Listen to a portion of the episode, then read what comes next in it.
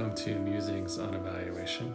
I have no idea why this episode started with a cow mooing, but it made me laugh, so I left it in there. Uh, in this episode, we're going to talk about levels of variables, and as always, most importantly, why we should care. There are four levels of variables, okay? and uh, I remember those by thinking about a nice bottle of red wine, specifically a Pinot Noir, N O I R. N O I R. Okay. So we start uh, with nominal variables. So That's the N. Okay. Sometimes we will call these categorical variables. That's simply because they are categories. They have attributes or characteristics that are different from each other. There's not necessarily any ranking to them or order to them. They are simply different from each other.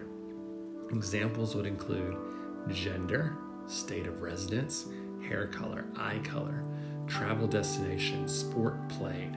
Simply a category, no logical order to them. The next variable, O, ordinal, which you might remember sounds a lot like order. Okay.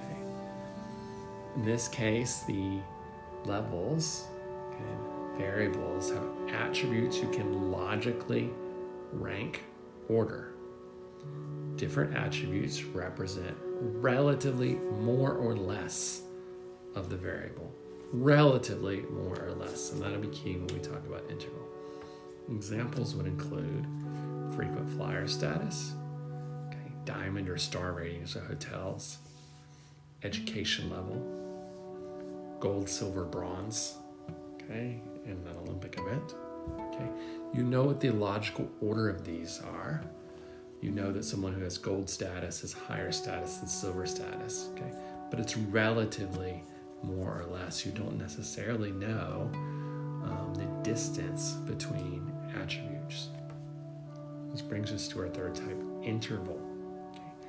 Interval variables have attributes that are rank ordered, so far the same as first interval, rank ordered, and have equal distances between each attribute. Okay, we know what the distance is between each attribute. Examples would include temperature.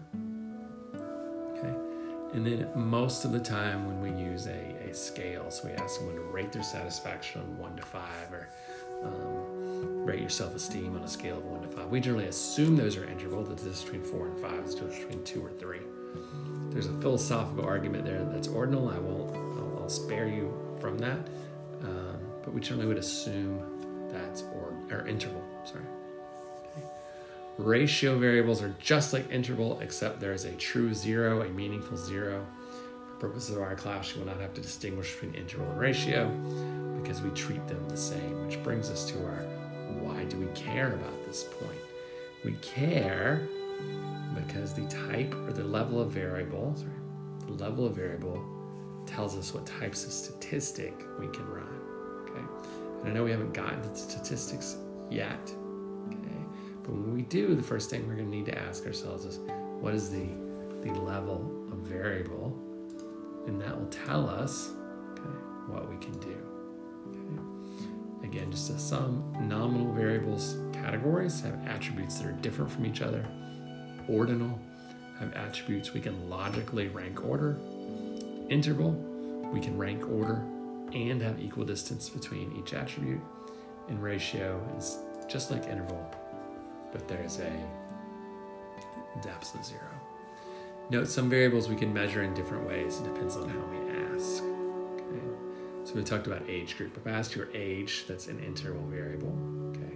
If I put it in groups and have you select, okay, and then you're in group one, group two, group three, group four, okay, 0 to 18, 19 to 35, whatever this may be. I know the logical rank order of that, but it's more or less. I don't necessarily know the distance, distance between them. That's the level of variables. As always, thank you for listening and have a great day.